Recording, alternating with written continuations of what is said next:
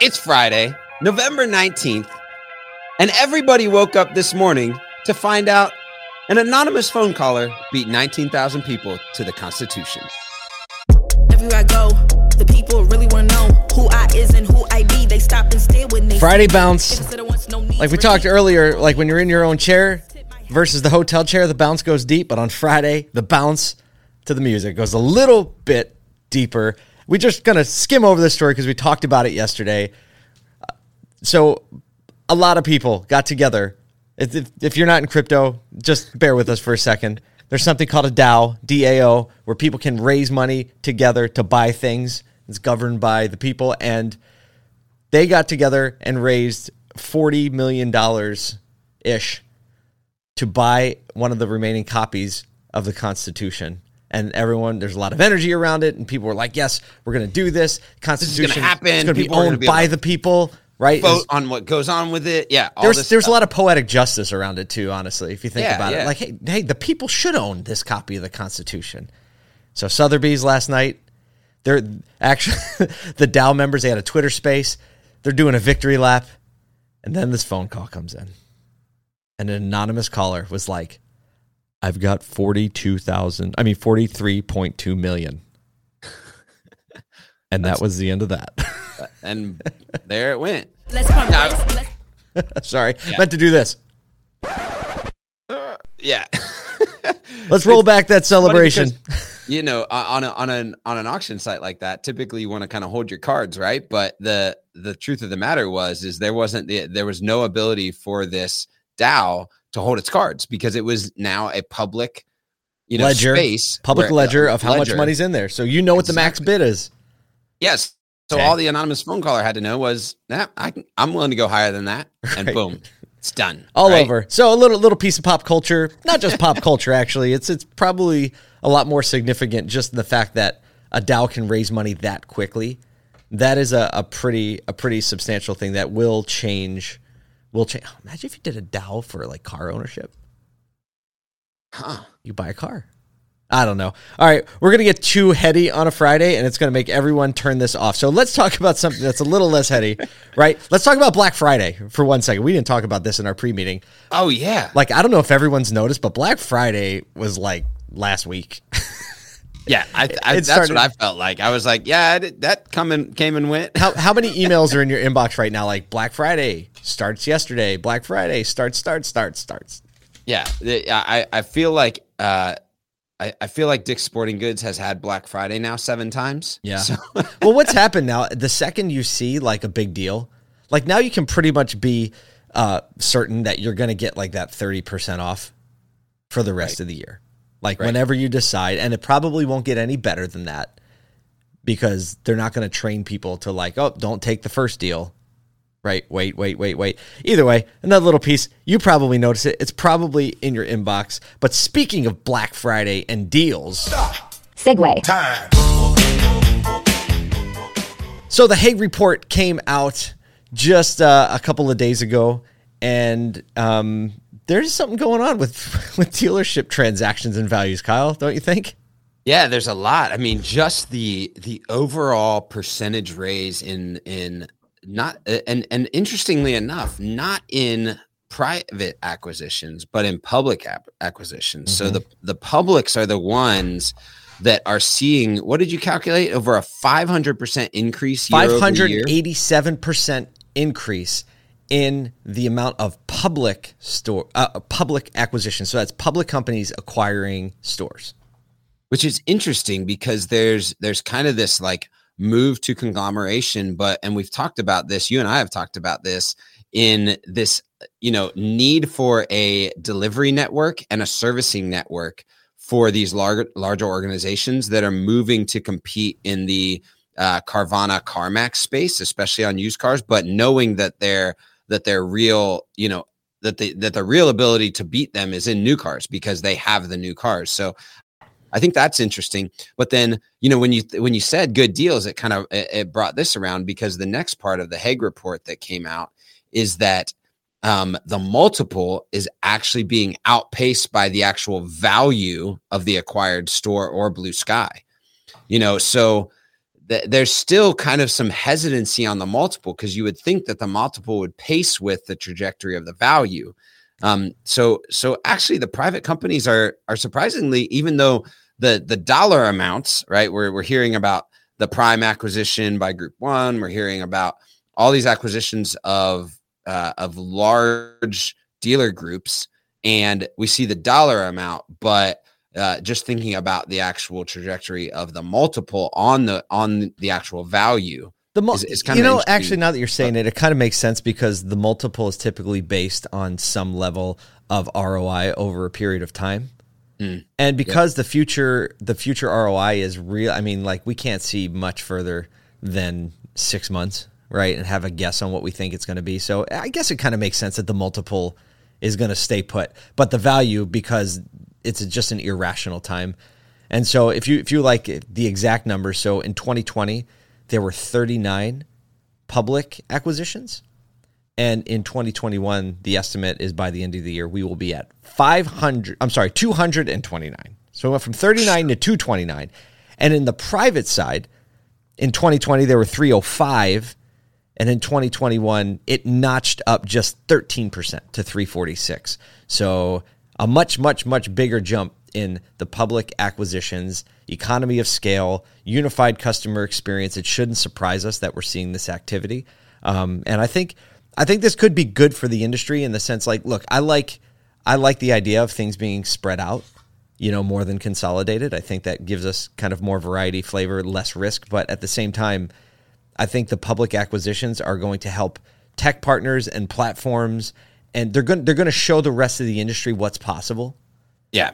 And and I think because of that, it's a good thing. So if you're a savvy dealer and you're paying attention, guess what? These platforms, this tech, yes, maybe the publics have some you know internal dev, dev and, and all that stuff, but guess what? There's much less of a gap than you think between what you can deliver on a small level.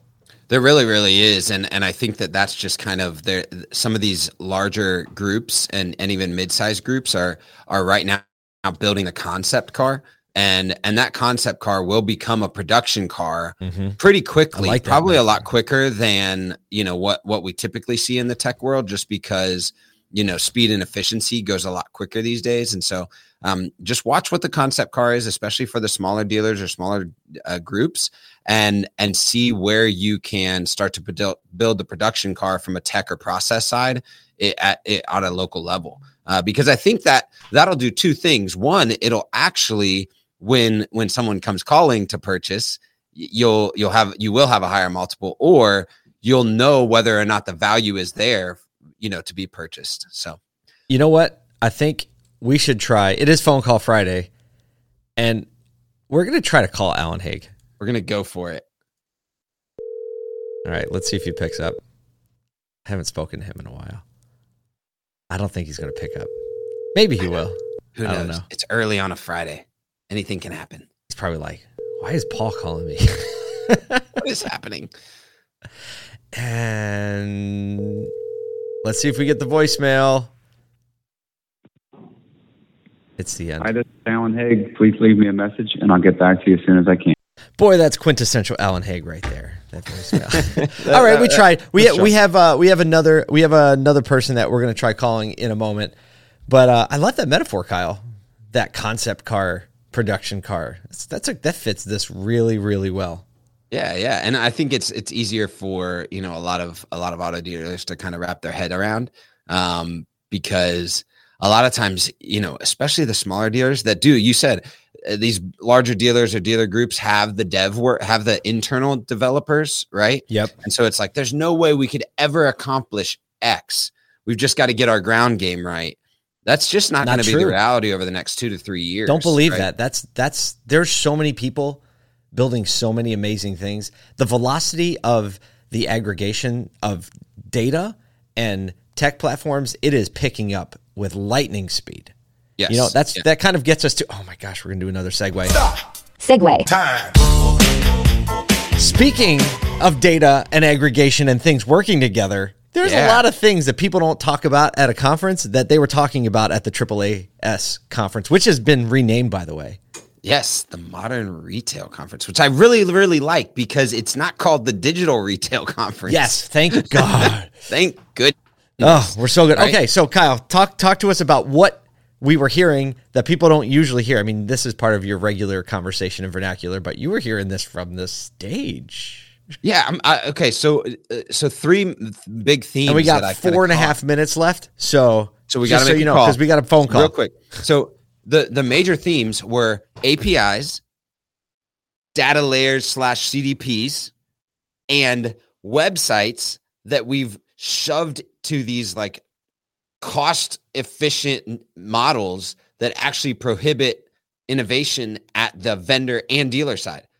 And so thinking about dealers and dealer groups talking about forcing the OEM, the vendors to live on APIs, creating CDPs and data lakes that can be executed at the dealer or group level and starting to think about websites as as a lot uh a lot more expensive to get out what you need out of it from a data and experience perspective it's a revolutionary thought from from from auto dealers so i'm proud of the people at AAAS Yes. that were bringing that to the stage And it's just the beginning. I think we haven't used this one in a while, but it's merited. Did I do that? yes we brought it back That's our that's our nerd alert. When that happens, when you hear that, just buckle up for a minute. Sorry to give you advance warning, but I didn't know where he was going, but I should have known. All right, phone call Friday. Uh, we have a couple minutes left.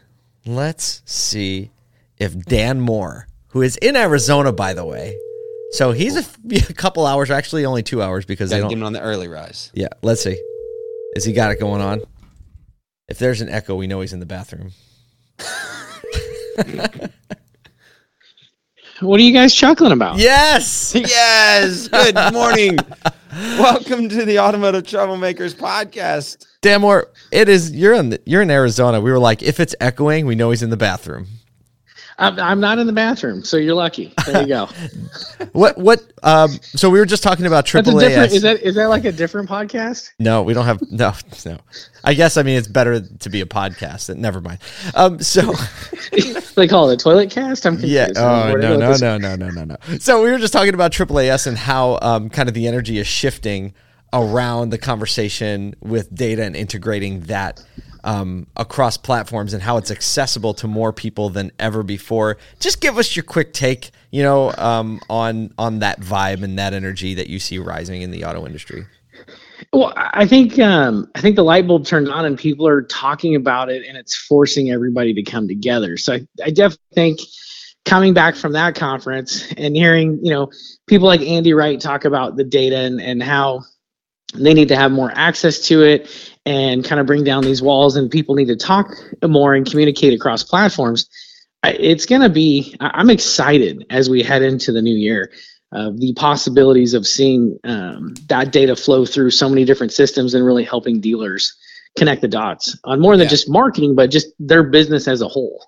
Yeah, for sure. Dan, uh, you know, Andy, uh, since you s- said him, he he brought this idea of the OEMs mandating data as the access to, you know, programs as opposed to, you know, like some vendor, you know, Loctite or or UX UI and and the APIs or vendor. How does that land on you as a vendor in the space? Um, you know, as the requirement to to be drawn to the OEM standards. I mean, listen, if we're actually getting down to your performance is being measured and it's measured on a even playing field, I think that that's a no brainer. Um, I, I think it's one of those things. If you think of everything that's been built, reporting on your metrics is kind of the afterthought of everything else. It's more of a justification so you don't get the cancellation letter. So I think if we're really Mm. truly measuring performance, that changes the game, and it, it it's not a it's not a slap in the face or a negative. It's actually a positive because if you're on if everything is standardized, you can understand what you have to march to, how you better your own platform, how you better your performance. So I think the dealer, the vendor communities, and the OEMs all win if everybody can check the ego at the door, align on some standardization, and then execute against it. So what you're saying is you're a fan of objective measurement. Always have been, always will be. it doesn't surprise me. My friend, thank you so much for picking up the phone so early. It, it's great to hear your voice, great to have your energy. And if you want to give the people something to go out on, what, what are you saying to everybody heading into the weekend? Um, well, A, first, take a minute, enjoy time with the family, and enjoy your week. And then, second, um, hey, own your own stuff, own your data. Yes, I love it. Thank you so much, my friend. We'll talk to you soon.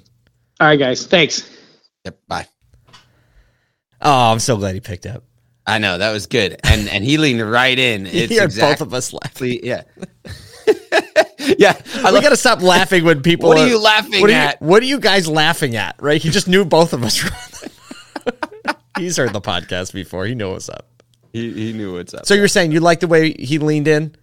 Yeah, he leaned into uh, th- this idea that, and he's been talking about this for a while, but that there that there's a stat, and I think, and he didn't really expand on this. It's not a standardization of the data that you have to be measured by. It's a standardization on how the data moves, and that's the important part. I think uh, that that we need to lean into as an industry.